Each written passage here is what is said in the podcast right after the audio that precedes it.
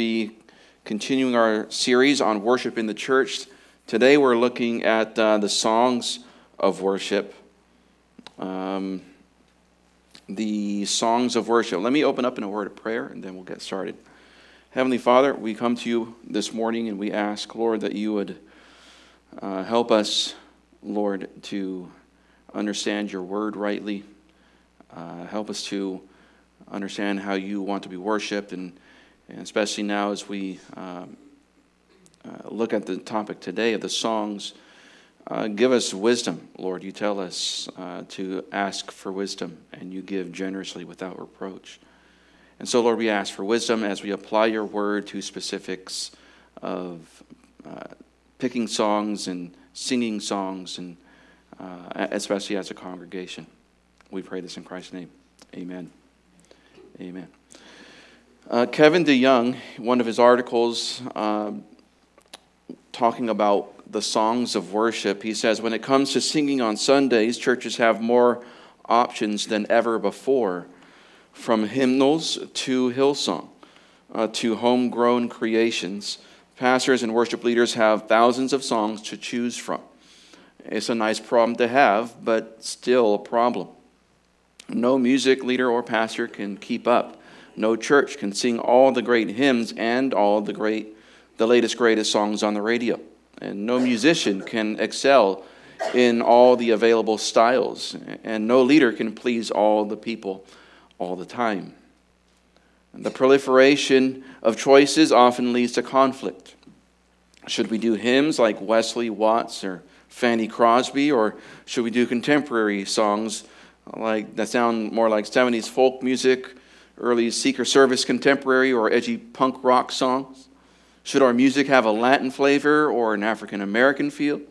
Should we use chants, choral music, metrical psalms, jazz, country western, or bluegrass?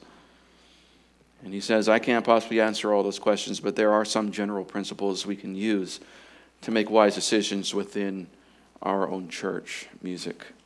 Uh, and I uh, gleaned from his article as well as uh, some articles from Bob Kauflin and his book as well, uh, Worship Matters, as well as uh, just in gleaning from, uh, well, before I went into the pastoral ministry, I spent just over two decades in the worship ministry in one form or another. So, pulling from that experience, and the learning that I've received from my old pastors as well as all these other godly men.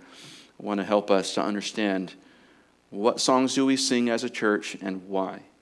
So, the first thing to think about and to, and to remember is that the content matters. We're, we're hitting this theme over and over again because this is the main theme when it comes to worship. Um, remember what worship is, right? Worship is. Uh, declaring the greatness and the goodness of God. And so, if that's what worship is, then your understanding of the greatness and the goodness of God, as well as the way that the songs communicate the greatness and goodness of God, will either help increase or uh, decrease or hinder your worship. So, if you want to worship God more, uh, know Him more, right? Know more about Him. That is, read the Word, study the Word deeply, and then also uh, sing songs that are uh, biblical in their content.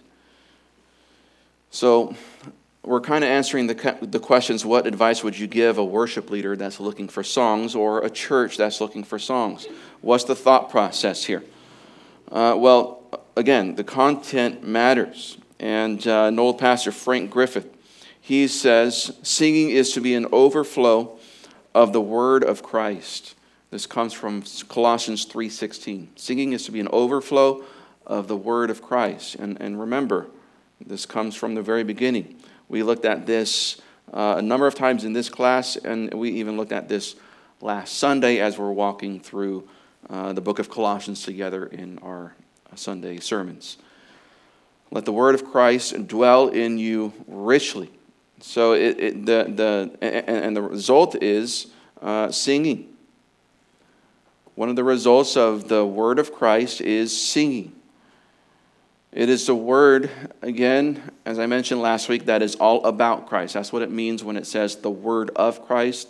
It means that it's the word that is all about Christ. Uh, it's not just his words, but the, all of the word which centers upon the person and work of Jesus Christ. And to dwell in you is to inhabit, to, to live in you. That is, Scripture is to take up residency in your mind and heart, and, and it is to do that richly, it says. Dwell in you richly, abundantly, greatly, lavishly. Uh, what's, what's interesting here, that word richly uh, is used in a couple other texts. I just want to look at them briefly. Uh, it says in 1 Timothy 6:17, command those who are rich in this present age not to be haughty or to set their hope on the uncertainty of riches, but on God who richly supplies us with all things to enjoy. Same word as in uh, Colossians 3:16 that the word of Christ is dwelling in you richly the idea here of richly is the rich and abundant supply of God, right? And then Colossians 3 5 and 6 says that He saved us not by works which we did in righteousness, but according to His mercy through the washing of regeneration and the renewing by the Holy Spirit, whom He poured out upon us richly through Jesus Christ our Savior. So, richly here in Titus 3 is describing how uh, the manner in which uh, the Father has uh, poured out the Holy Spirit upon his people. And uh, we can say that uh, God did not hold anything back. He wasn't stingy, he wasn't miserly, he wasn't measured in the amount in which he pours out or poured out the Holy Spirit uh, upon and into his people. So it's the same idea holding nothing back, uh, being abundant, lavish, going above and beyond, right? That's the idea in Colossians 3:16 where it says to let the word of Christ dwell in you richly. And that word the, when it says let the word of Christ dwell in you richly in English it can come across, you know, like just just allow it to happen, right? Uh, just let it happen. Um, just and, and, and it can sound like we're, we're, more passive and that you know if i'm just reading the bible and uh, then it'll happen to me where the word of christ is richly dwelling. But uh, that's just the limitations of english grammar. Uh, when it says let the word of christ dwell in you richly it is a command. It's no different than um, you know stop doing this start doing that. It, it is you are to be active. Uh, this is a command for you to do and to fulfill. It's not something that you allow to happen to you. You have to t- pick up your Bible, take up the sword of the Word of God, and actively uh, g- make this happen, get this going. And takes discipline day in and day out. Uh, so, if you do that, and if the church is doing that, if the church is letting the word of Christ dwell in us richly, the overflow of that will be songs, will be singing. And uh, the primary attention, when we think about what songs do we sing, what songs do we not sing, the primary attention should be given to the lyrics of the songs, the words. Songs must be biblical. Uh, we get this principle from passages like Deuteronomy 4. Deuteronomy 4, verse 10 to 12. Let, let me read this for us. Remember the day. Uh, and, and, again, this is uh, uh Moses. Uh, this is his, you could say, his, uh, his last sermon to the Israelites. He is on the shores, as it were, of the Jordan River and uh, he is looking on he's on the wilderness side you could say and he's looking across the river as it were and he's looking to the promised land he knows he can't go there but this next generation will uh, because of the discipline of god and uh, so he's he's uh, in all of deuteronomy he, he's not just uh, you know reminding them what happened but he's preaching a sermon based on the history of israel uh, in the in the wilderness and their exodus, their rescue out of Egypt. And so he's, he's exhorting them. This is what you need in order to not fail like your parents did. Because remember, this generation, their parents failed morally and uh, spiritually in their devotion to God. And he's imploring them and giving them what they need to be faithful uh, as they leave him behind. So uh, that gives these words uh, some impact here. It says in verse 10 Remember the day you stood before Yahweh your God at Horeb, when Yahweh said to me, Assemble the people to me, that I may cause them to hear my words, so they may learn to fear me all the days they live on the earth, and that they may teach their children. And you came near and stood at the foot of the mountain, and the mountain burned with fire to the very heart of the heavens, darkness, cloud, and dense and gloom. And then Yahweh spoke to you from the midst of the fire. And you heard the sound of words, but you saw no form, only a voice. And uh, what the reason I, I, I, we, we go to this passage is what Moses is convinced that this next generation, that the people of God need as they embark on this journey uh, into the promised land. And for the generations to come, what, what they need is to remember what they heard the words, not the experiences, not the miracles, not this and that, not the sights and the sounds necessarily, but the voice, the words of God. That's what he wants them to go with. And so it's, it's, it, what matters in the Christian life is not experiences. What matters in our encounter, you could say, with God is not experiences and feelings and sights and sounds. It's words. It's truth. It's truth. That's what Moses uh, emphasizes, and that's what we must emphasize as well as the people of God. We see this carry into the New Testament. Acts 2:42 they were continually devoting themselves to the apostles' teaching and to the fellowship, to the breaking of bread, to the prayers. So a key devotion to the early church was to the apostles' teaching, was to truth, was to the word of God. That must be our devotion as well in every aspect of our Sunday services and even your daily life you must be continually devoting yourself to the Word of God. And as you do that, when it comes to the content of the songs that we sing, our songs must be Christ centered. They must be Christ centered. As we find new songs to sing as a church, and as, as you listen and enjoy songs, you should be evaluating them by these things. Uh, it should be filled with truth, and it should be Christ centered as well. It should be Christ centered. Remember, again, Colossians uh, 3.16, uh, the word of Christ is to dwell within you richly.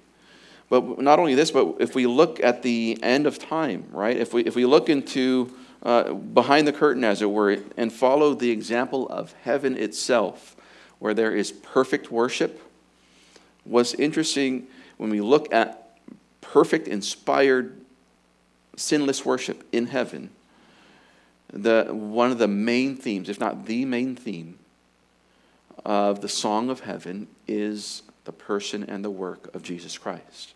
For example, Revelation 5 9 and 10. They sang a new song, saying, Worthy are you to take the scroll and to open its seals because you were slain and purchased for God with your blood uh, people from every tribe and tongue and people and nation, and you made them to be a kingdom and priests to our God, and they will reign upon the earth. So, how do we know that this is a Christ centered song? How do we know that this is a Christ centered song? Where do we see Christ here?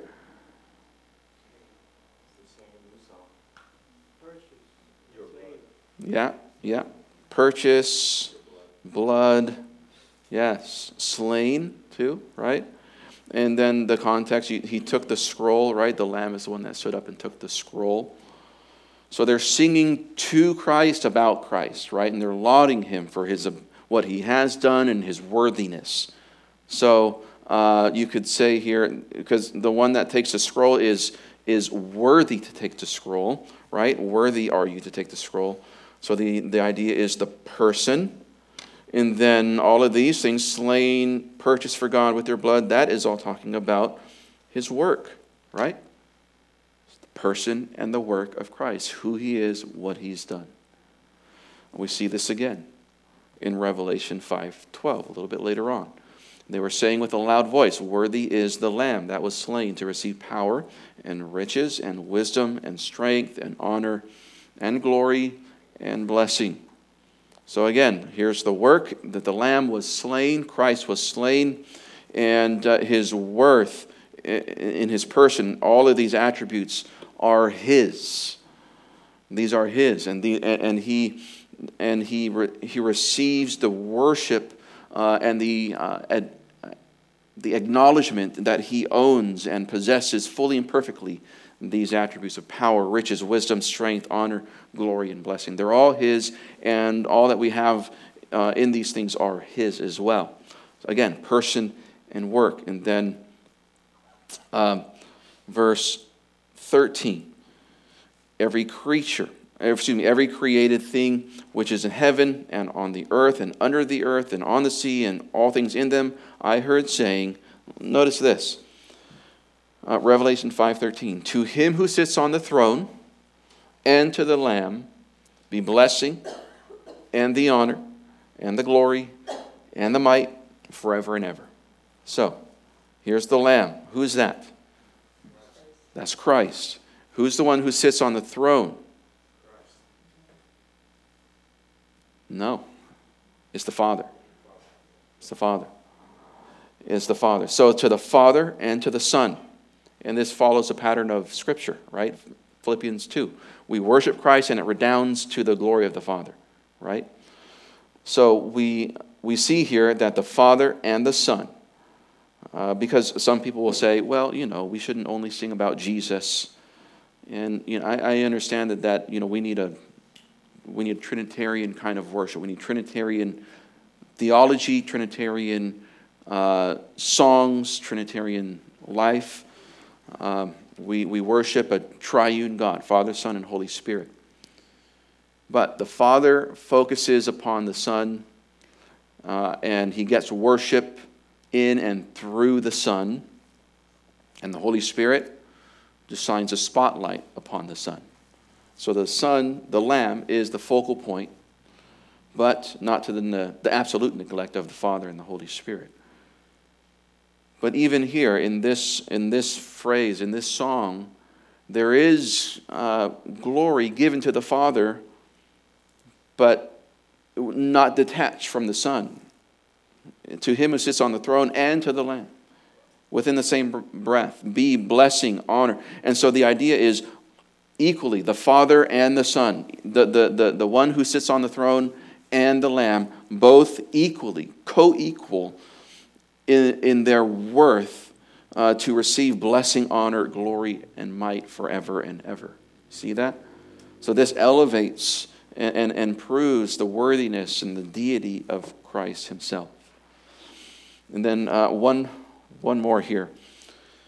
Again, Colossians 3:16 and 17, let the word of Christ dwell in you richly with wisdom, uh, teaching and admonishing one another with psalms, hymns, spiritual songs, singing with gratefulness in your hearts to God. So again, it's it's it's the word of Christ produces the uh, psalms, hymns, spiritual songs, and the singing.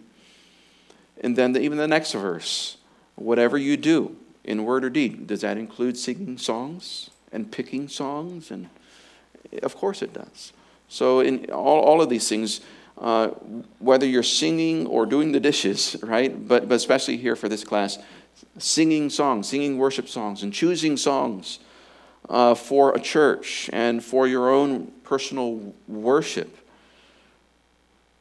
Whatever you do, uh, you need to do it in the name of the Lord Jesus Christ. You see, He must be the sum and substance of those things. So as you you know enjoy, you know there's there are other Christian songs that we don't sing as a congregation because as we're going to see they're just not fitting, but they're not wrong for personal consumption, you could say. You, know, there's other songs by solid bands, godly men and women, uh, where we don't sing them for various reasons as a congregation, but by all means, you are free and even encouraged to listen to for your own encouragement and edification. But even then, it has to, you ought to use this kind of wisdom. Don't just turn on K love and assume that whatever comes on fulfills these requirements and these, these biblical expectations because the majority of them do not. That's the sad reality. Uh, okay. Uh, Bob Kauflin. He says, Bob Kauflin with Sovereign Grace uh, Ministry, Sovereign Grace Music. Uh, we use a lot of their uh, content, a lot of their songs. Very reliable uh, ministry for, for Christ exalting biblical songs. He says, badly played or written music can make great theology sound obscure or unappealing. On the other side, great music can make shallow lyrics sound profound and incredibly moving. Right? So there's, that's the power of music itself. Right? You can have great content, but if it's not executed well or if it's just a, you know, a bad tune, uh, then it, it, it obscures and makes that song, that glorious truth, unappealing. But on the flip side, great music. And there, there are bands that make great music but have shallow lyrics. But that great music can, in a sense, uh, deceptively um, make the shallow lyrics sound profound and moving. So we have to be aware of that. Just because there's some, it, it stirs up some emotion doesn't make it right. Because that, those emotions and, and the, the power of the song and the music itself can, can make you think that the, that the song is more profound, more biblical than it actually is. He goes on. This is why, when we're deciding what to sing, we want to give the greatest attention to the lyrics we're singing. Okay, so the, the, the music is so powerful, can make or break a song no matter what the lyrics, right? So our attention should be to the lyrics and then looking for a song or a tune that matches the lyrics, as we'll, we'll go on to see. So, uh, I wanted to put some put some uh, flesh on this right? Because we're dealing with kind of abstract principles. What does this look like practically? I'm going to name names, but uh, th- this is this is our church, so you know uh, we have the freedom to do that. Um, some some bad examples first of lyrics. One by Bethel Music, a song called "Gratitude." These are off of these are all from the top ten worship songs. So these are the top, this, these are some of the top 10 songs sung in churches, not just on the radio, sung in churches today in America. Okay? All, all three of these.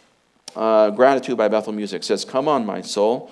Oh, don't you get shy on me. Lift up your song because you've got a lion inside those lungs. Get up and praise the Lord. Uh, this, these lyrics are uh, they're, they're artistic, uh, but they're shallow. They're shallow. Uh, it's, it's pumping yourself up and the emotions, right? You're trying to rev up some feeling and some attitude. Uh, and, and this is a section in the song, it's the bridge of the song where it's repeated and repeated and repeated. And the, the, you know, the, the music accompanies it, and it gets really intense and it's, it's manipulative. Uh, because the rest of the song is there isn't much substance to it. It has just kind of one theme to it, just that we should be thankful, and that's true. But there are other songs that tell us to be thankful better. Um, All right, so that's one example. Phil Wickham, um, he has a song, House of the Lord. It's one of the top 10 songs sung in, in uh, so called Christian churches today. He says, We sing to the God who heals, we sing to the God who saves. Amen. Absolutely. We sing to the God who always makes a way because he hung up on that cross. It's just bad grammar.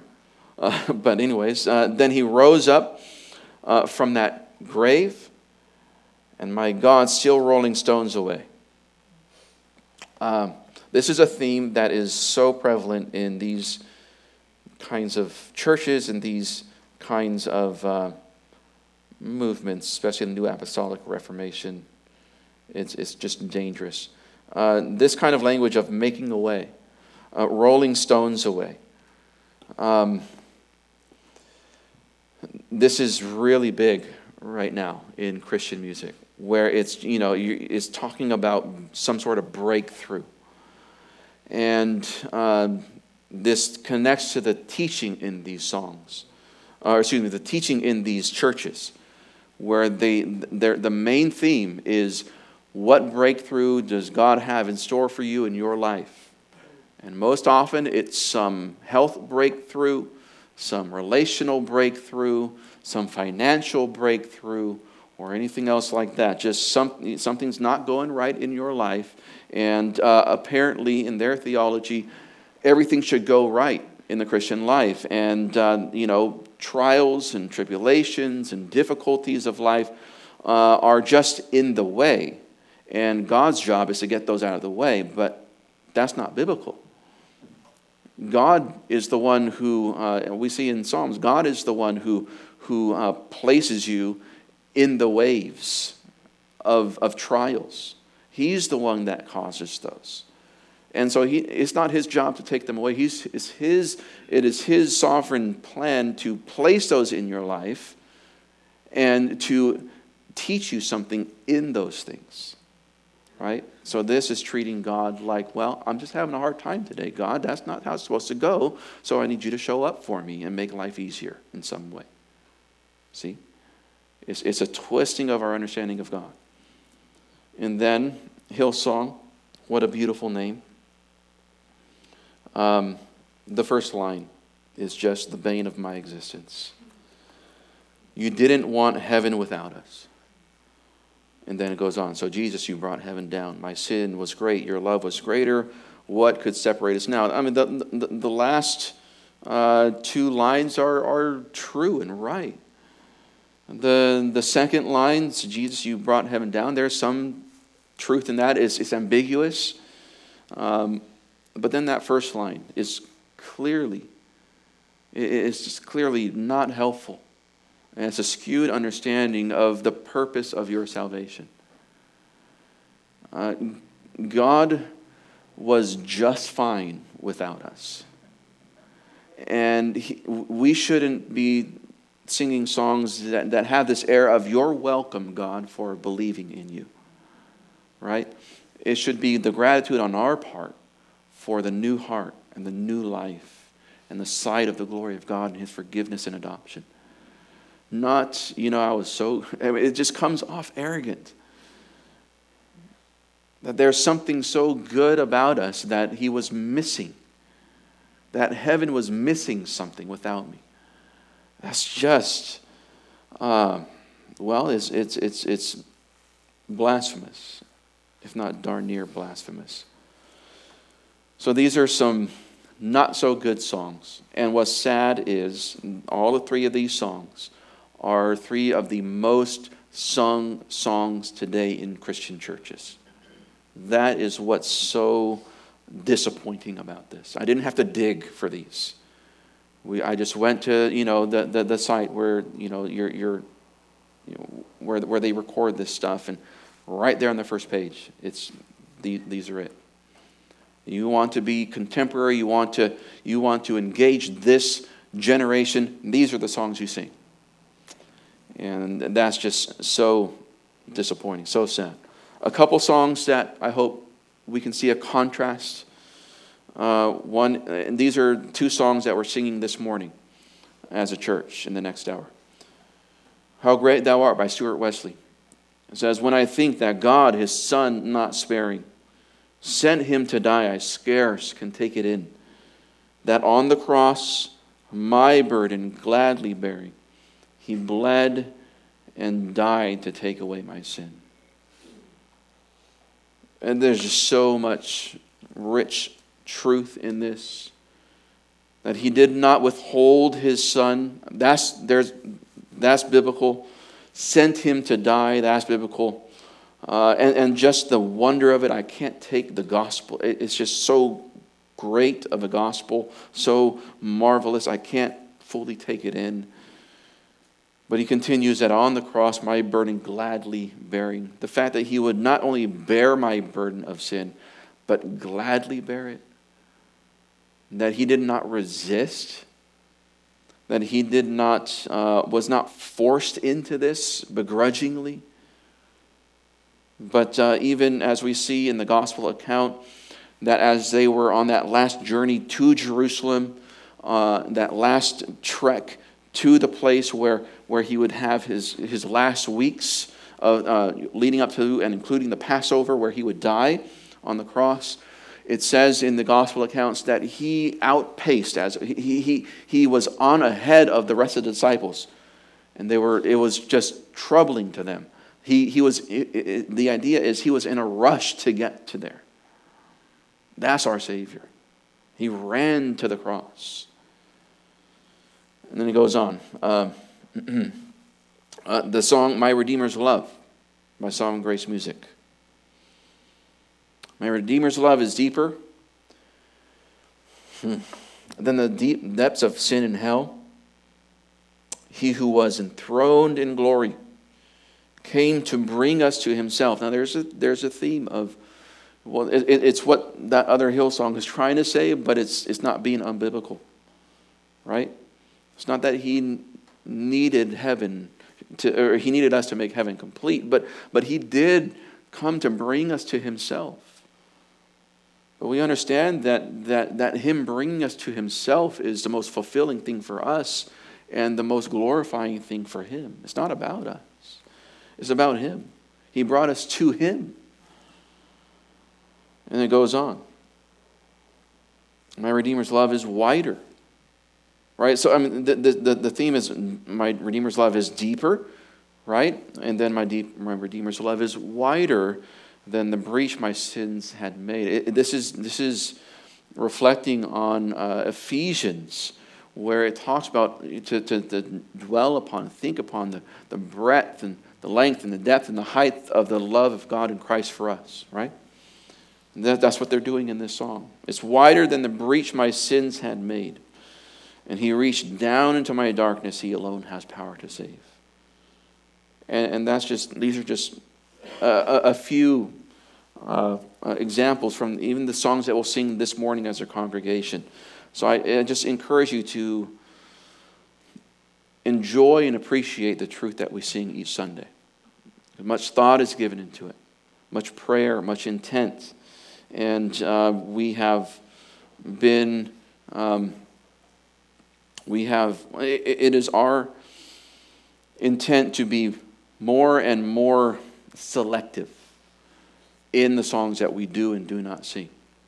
You, you, I'm sure you, you can tell that in what we do sing now and what we don't. Uh, and uh, the goal is to always be getting better and to be in a constant state of refinement and reformation, as it were, as a church. All right. I got to keep going. Number two, the tune matters. The tune matters. So we're answering here the question what factors go into determining appropriate musical styles in worship? Now again, I just a quick review of Colossians 3:16 from the sermon last week. Uh, the, the, the, style or the manner is, is um, and the songs are psalms, hymns, and spiritual songs. Right? Those are what we're supposed to sing. Now, Psalms, again, are usually speaking of an Old Testament psalm. This is how the word is used. For example, in Luke 20, David himself says in the book of Psalms, the same Greek word as our passage in Colossians 3:16. And he goes on to quote a psalm of David. Uh, and then hymns. Hymns are historically uh, royal or triumphant songs about kings or heroes or deities. So they're, they're royal or triumphant in their tone and style. They're more celebratory and, and, and appropriate of a, it, it, their songs and styles worthy of a king. Uh, the idea of a king returning from battle victoriously. Uh, what kind of anthem, maybe, is a good word for that? What kind of anthem would be sung? It, it wouldn't be a soft, light thing. It would be something uh, loud and, and, and, you know, uh, uh, I'm, I'm, words, words fail me at this moment, but uh, loud and triumphant. Okay? Uh, I, I would argue, and uh, not just me, but other, other theologians would argue. Um, Colossians 1 15 to 20 uh, give us a good example of a hymn. In Colossians 1 15 to 20, we see uh, verse 15 and 16 here. This is the first verse. Who is the image of the invisible God, the firstborn of all creation?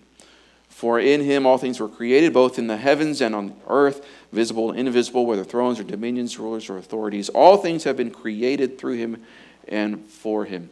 So that's his person, right? It's more of his person, a little bit of his work of creation, but it, it, it is a, a global, uh, universal, cosmic kind of reign and supremacy, right? This is, this is a hymn that's all about the supremacy of Christ. And one way he is supreme is he is the firstborn of all creation. Right? This is, this is the theme, the, the creation. For, in him all things were created. And then again, created through him and for him. So that's, that's the emphasis. Is he is the creator, and uh, in, in the midst of all creation, he stands above as firstborn, right? Not as a created being, but uh, having that rank and role over all of creation. And then if we jump over, if this is the first verse, I would argue the parallel is, is a second verse uh, in 18, 19, and 20, where it says, Who is the beginning? And, and you can see here, Who is the beginning? And then that is parallel to verse 15, Who is the image? That's why I would argue it's the, it's the uh, second verse. Who is the beginning, the firstborn from the dead? So that he himself will come to have first place in everything. For in him all the fullness of God was pleased to dwell, and through him to reconcile all things to himself. So it's focusing on uh, his death, burial, and resurrection, right? Being raised from the dead, reconciling all things to himself. And verse 20 goes on to uh, talk about his work of reconciliation. So his supremacy in his work of creation, his supremacy in the work of redemption, you could say, verse 2 and then verse 17 and 18 is the chorus. This, this is just beautiful. Uh, it says, And he is before all things, and in him all things hold together. And he is the head of the body the church. Now, notice, and this is just amazing. Uh, he is before all things. This leads. This is connecting to uh, him, his sovereignty over all of creation if you can understand my writing. Uh, he is before all and that's connecting to his sovereignty over creation. All things created is the idea. And, and then this last line, he is the head of the body of the church. That is connecting down to what follows in his sovereignty over uh, sovereign uh, supremacy in the work of redemption. Right? And then this is where it gets just awesome. Then you have this middle line In him, all things hold together. And not only in the person of Christ, but even in this lyric of the song, this central lyric of the song holds together. It's the hinge, it's, it's the connecting point between his supremacy over creation and his supremacy over redemption, in the work of redemption.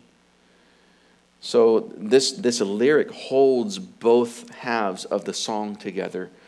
And even in, in, in what it's saying is, well, that's really Christ. He is the focal point, He is the hinge of all things. The first creation, and you could say the second creation, of which the church is a, uh, the first work, the first fruits of this new creation. We're the first fruits of the new heavens and the new earth. Did you know that? And uh, so, the first creation and, and then the second creation, in a sense, beginning with the redemption, it's all held together. And, and the whole story of history, in, in, in, from Genesis to where the way that Revelation ends and it ushers us into this new era, this new eternity, this new world at the end of Revelation, it, he holds both together in his person and work. Oh, that's just, it's glorious. And, and of course, leave it to, to God to write the best song, right? To write a song that's as rich as this and that uh, is just so well crafted as this.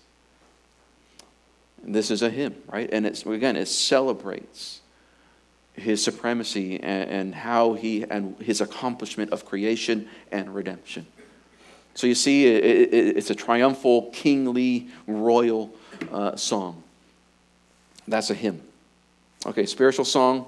A spiritual song is uh, just basically uh, a spiritual song as opposed to a secular song, right? Songs uh, that are spiritual, uh, songs that are not just all about, um, well, causing a breakthrough and getting what you want out of life, right? As many of these songs do. It's not, ta- it's not just concern about God moving obstacles out of your way. It, it's, it's their spiritual songs. They deal with the soul, matters of your heart. And uh, this, is, this word is used uh, in, for example, Revelation 15 3. They sang the song of Moses. That's the word song in our passage. All right. Um, just some, some more details. When we choose songs, um, we need to choose songs that people want to sing. Choose songs that people want to sing. And this is because worship is meant to be pleasant, primarily for the truth within it, but it can be musically pleasant as well. And, and I would argue it should be musically pleasant as well, right? There should be a delight and, and, a, and a goodness about the content of the song but that doesn't mean that we don't have to seek for uh, tunes and styles that match that uh, delight and goodness and aesthetic of the lyrics as well. We got this principle from uh, Psalm 135, verse 3 Praise Yahweh, for Yahweh is good. Sing praises to his name, for it is lovely. So, the, the singing of praises is to be a lovely thing, a delightful thing, a beautiful thing.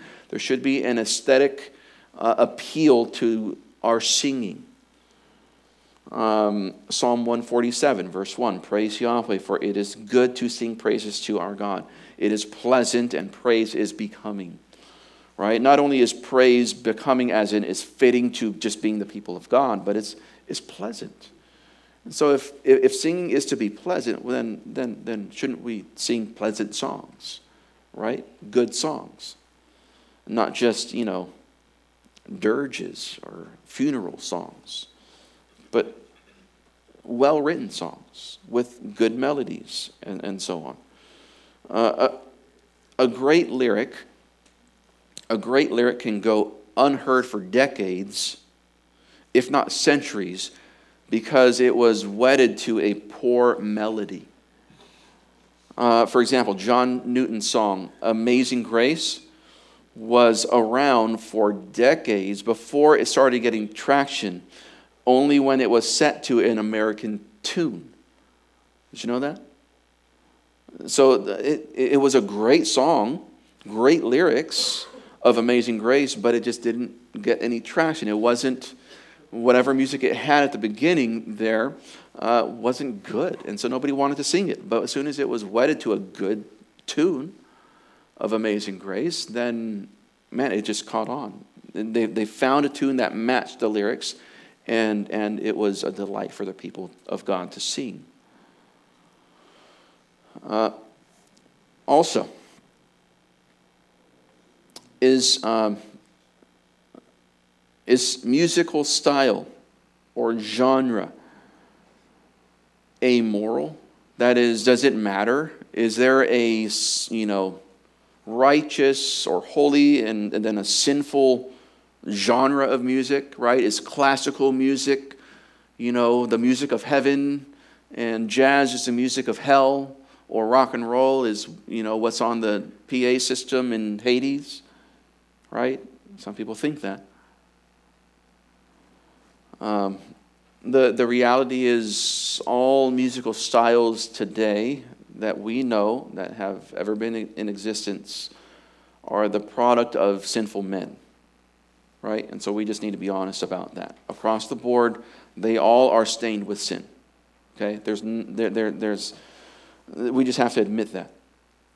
And so, uh, music, so classical music or anything like that, Bach, is not of God, right? There's beauty there, but it's not it doesn't have some righteous, holy quality to it in and of itself. Uh, some things to consider about this uh, as, as, as, and things that we consider uh, as a church uh, is uh, asking the questions is the melody singable to the congregation? So we don't, we don't sing songs that are just so complex in the tune that nobody can get it right? Um, but the, the goal is to increase the ability of the congregation to get better at singing more and more complex songs to, uh, to a limit that's governed by reason and wisdom. Another question to think about is Is the style of the song conducive to congregational worship? Right? Uh, especially 1 Corinthians 14, everything done in order. Will the style of music cause disorder? Well, then we must not do it. Does it, does it encourage order and everybody's able to sing along together?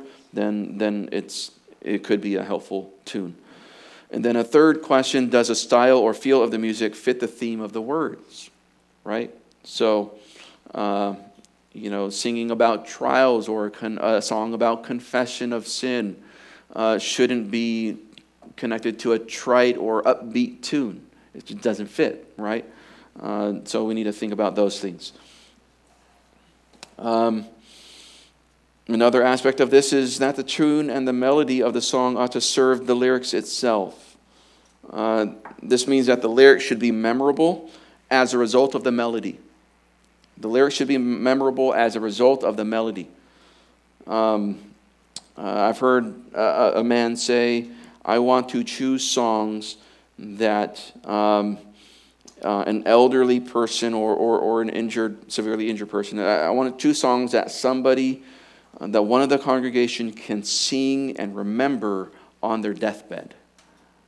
I want to bring them a song that they can remember, and the words and the tune are both memorable enough and impactful enough and meaningful enough that will hold, hold their spirits, right? And will set their minds upon Christ and the hope of heaven, even there on their deathbed, right? And those are the, that's the aim. Uh, so, no jazz fusion songs. no incredibly complex Bach songs where we're singing all of these crazy melodies. Those might be nice for a special number or something like that, but it's just not conducive. And, and that's fine, you know, if you find a song that, that is super complex and very musical, uh, but that's, that's fine for, for yourself to enjoy and be edified by on your own. Uh, one thing to think about this from Bob Kauflin again is I, he says, I find it fascinating that God gave us a songbook. God did give us a songbook. It's called the Psalms. with numerous, numerical, numerous musical references, right? Like Selah, for example. That's a musical cue. But no actual music, right? No notes. No sheet music, you know, between the lines of, of, of the book of Psalms. And that should tell us something that uh, God doesn't intend for there just to be one kind of music sung by, you know, the saints in San Jose as well as the saints in uh, Zimbabwe or something, right? Um,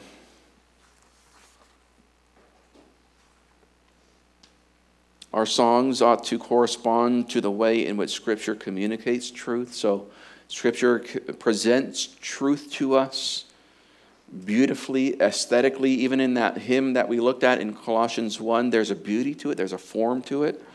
Uh, it's aesthetic, it's beautiful. And, and even especially when we get into the Psalms, truths, profound truths presented in very beautiful, picturesque, uh, glorious ways.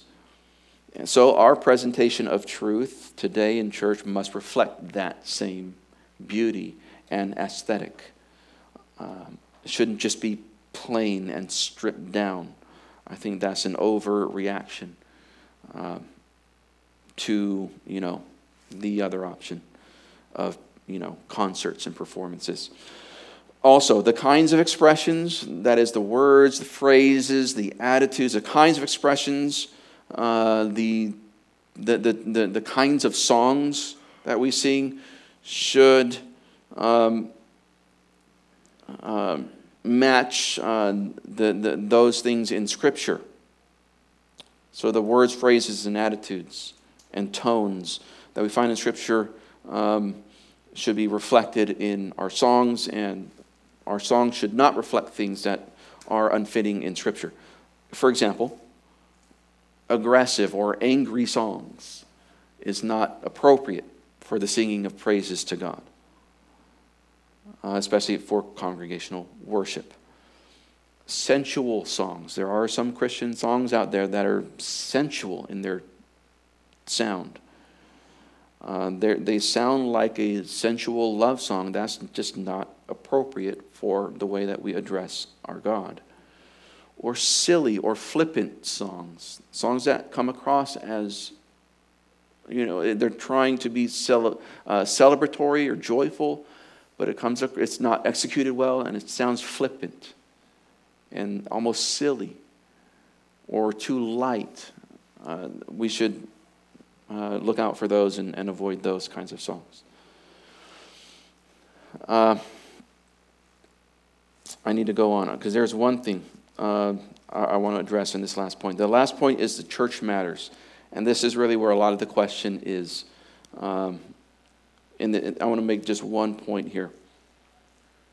The church matters. What do I mean by this? When we, when we select songs, we think about the saints, the believers, the Christians uh, that are the church. We think about you, brothers and sisters, when we pick songs. One specific way is that there should be wisdom exercised in choosing the sources of our songs. The sources of our songs. Who, what, what, um, what website, what bucket do we go to to get to draw these songs? What well do we go to to draw our songs from? Do we go to the, that website and, and look at the top 10 uh, songs that are sung in America and say, well, that's the song, those are the songs we sing? Right? Is that what we do? No. Wisdom should be uh, exercised in choosing songs. And I would say, even for you too, Christian, exercise discernment in who you listen to. Uh, when we sing a certain song by a certain band or ministry, what we do and what you do is you open the door to their brand. This was put really well. I think that's a good way to put it. At, uh, that we heard in at our last uh, uh, worship conference just last week. When you introduce songs by Bethel, or Hillsong or elevation music or anything else kind of along in, in those circles, when we choose songs by those bands or quote unquote ministries, we open the church up to their brand. And I think that's an important way, and I think that's a way to communicate it that we get today, right? Think of the brand of Nike, right? How do you get introduced? Well, if you like sports, you start seeing, oh, the clothes that they wear, the shoes that they wear, that's Nike. So you buy their shoe. And then you become a member of Nike.com, uh, right? And then they start uh, producing content, and you watch that content. And in our age, just the reality of our age, the algorithm, right? We, we all know the algorithm that is out there uh, of YouTube or whatever other uh, source of content that you consume. Those algorithms say, oh, you like Nike? Here's some more Nike, right? So it is with these ministries. They say, oh, you like this Bethel song? You look that up. Or I heard you talk about it, right? As I, as I was snooping on you through your phone. Um, okay, well, here's some more Bethel music. Oh, here's a Bethel, uh, here's some more Bethel content, uh, whether it's a sermon or a conference or a post or an inspirational phrase or something like that. Those things start to come your way, right? And we understand that that's, that happens. Um, and we it is our responsibility to guard the people of God from that content. Because though there may be a good song, and they, they do have good songs that are not heretical. So do we say, well, let's just sing, as long as we sing those ones that are biblical and Christ centered, and they're, they're great tunes. Can we sing those? Uh, well, for us in this church, we do not, because it opens the church up and you to their brand. What the, what, and, and it's intentional by them. They produce this great music in order to fall, and behind that cart is the rest of their content. We are exposed, and you may not know this, but there is a market driven, business oriented, and algorithm laden worship music industry today. It is an industry. And uh, it's naivety to, to, to think otherwise. That mu- worship music industry is driven by the market. It is business oriented, not spirit, not, they're not, it's not thinking about what's best for your soul. Or, and it's not thinking about um, you know, being uncompromising on truth. They're not thinking that. They're thinking what is going to get the most clicks, the most hits, the most likes, the most plays, and what is going to just be the hook to get more people in to their churches and consuming their content and their product. And those churches preach a false, a false gospel. That's why it's so dangerous. Bethel, Hillsong, Elevation. I'll say it, I don't care. Be mad at me uh, they preach a false gospel, and Scripture is clear about what to do with that. A few verses and we'll close. 2 Corinthians 11, 3. I fear that as the serpent deceived Eve by its, his craftiness, your minds will be corrupted from the simplicity and purity of devotion to Christ. Pastorally, this is what I am concerned about deception. I don't want you to be deceived, and I, I want to stay as far away as that possibility as possible. 1 Corinthians 5:11 But now I am writing to you not to associate with any so-called brother if he is sexually immoral person or greedy or an idolater or a reviler or a drunkard or a swindler not even to eat with such a one and the sad truth is that many of these so-called pastors of these ministries and these churches uh, are more qualified for this list than they are the list for qualifications of an elder in 1 Timothy 3. We are not to associate with those men. uh, 2 Thessalonians 3:14 if anyone does not obey our word in this letter take special note of that person and do not associate with him so that he will be put to shame so have no association with those people and those ministries that uh, are not devoted to obedience to the word of God who compromise in other words and then uh, one last one Galatians 1 I marvel that you are so quickly deserting him who called you by the grace of Christ for a different gospel, which is not really another, right? And that's a reality. If it's a different gospel, it's not really a gospel. It's not really good news. There's nothing good about that. Uh, yeah, it's bad news. Uh, only there are some who are disturbing you and want to distort the gospel of Christ. That's what's happening.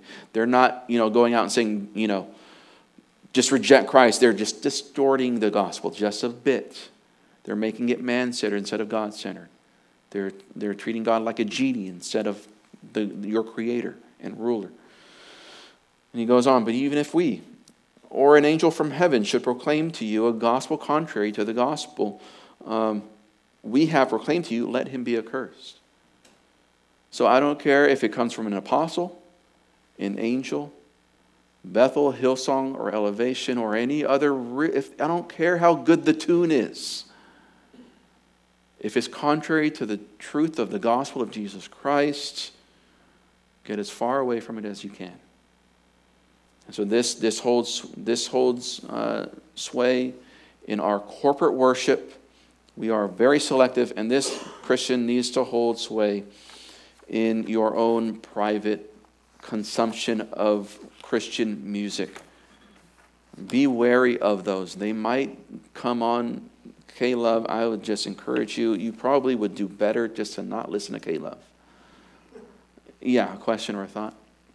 I know that we're talking about uh, lyrics and uh, music within the church. What about the private life? Because, you know, you, there, there are some hip hop songs that are good, biblically sound. So you, is that like Yeah. still good for the soul, you know, so to speak? Yeah. So the question is, what about the private consumption of music, like hip hop, where the, the the words are sound, biblical, solid? Are those still appropriate for your private consumption? I would say absolutely. Uh, if you, um, I, I- I've, I've uh, heard Shai Linne say himself that he was very intentional with the kind of, because there's different styles of rap music, right? Shai Linne is a, a, a Christian uh, pastor, godly man, and he produces, you know, really good uh, rap music uh, that's Christian content. Uh, he, he said he was very intentional about what style of rap music he would play. He didn't do, you know, I, I don't want to even get into it, but he didn't do certain styles of rap music. He, he chose his style because it was more conducive to communicating truth.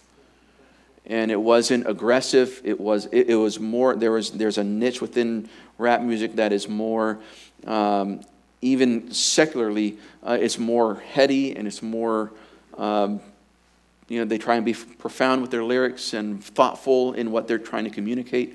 There's a genre of that within rap music. He said, That's what I chose because I'm trying to communicate truth clearly and be thought provoking to my audience. And so, yes, uh, it can be, but with that kind of wisdom, I would say, with that kind of wisdom. What, what, is, what is it doing to my emotions and feelings? Because music does have that power to manipulate, right? And so just be wary of that. Is it manipulating me? Am I thinking the song is better than it is because it's just a really great? I like the beat or I like the sound, I like the song, I like the tune?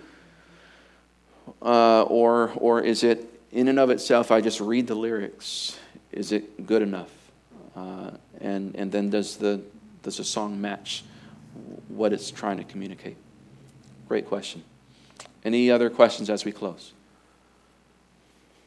Yes. I know we have a Spotify um, account, I guess, or Oh. so like people can, is that helpful for the people? Yeah, very good. I totally spaced on that. Thank you, dear. Um, We are, if you're on Spotify, um, and you can be on Spotify for free, which is nice, uh, to listen to music. Uh, look up Redeemer Bible Church, and you'll see our little logo, and we have a playlist of the songs that we sing congregationally. We try and keep that updated. There might be some hangover from other eras of song choice, uh, but uh, we try and keep that updated with sound biblical songs, songs that we sing as a congregation, and we try and put our, in our new songs in there as well as we update. Uh, and it's it's safe, put it that way. It's a safe kind of playlist that you can just put on shuffle and repeat and just enjoy and not be worried am I singing heresy or am I exposing myself to uh, some unhelpful ministry. All right, and, and even the, the artists and, and, and the labels that are there on that playlist, that, that can be a helpful kind of launching point into other bands and albums that you might listen to as well. All right, let me pray. Heavenly Father, thank you for your word. I pray that you'll help us to wisely apply this as a congregation and then especially even as individual believers. Help us to be careful to what we listen to uh, and to be thoughtful in every area and aspect of our daily life. Help us to be shrewd as serpents and innocent as doves. We pray in Christ's name. Amen. Amen. You're dismissed.